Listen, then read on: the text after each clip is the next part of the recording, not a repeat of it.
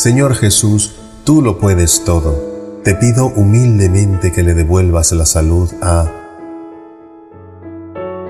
Pero si son otros tus designios, te pido le concedas la gracia de sobrellevar cristianamente su enfermedad. En los caminos de Palestina tratabas a los enfermos con tal delicadeza que todos venían a ti. Dame esa misma dulzura, ese tacto que es tan difícil de tener cuando se está sano. Que yo sepa dominar mi nerviosismo para no agobiarle, que sepa sacrificar una parte de mis ocupaciones para acompañarle. Yo estoy lleno de vida, Señor, y te doy gracias por ello, pero haz que el sufrimiento de los demás me santifique, formándome en la abnegación y en la caridad. Amén.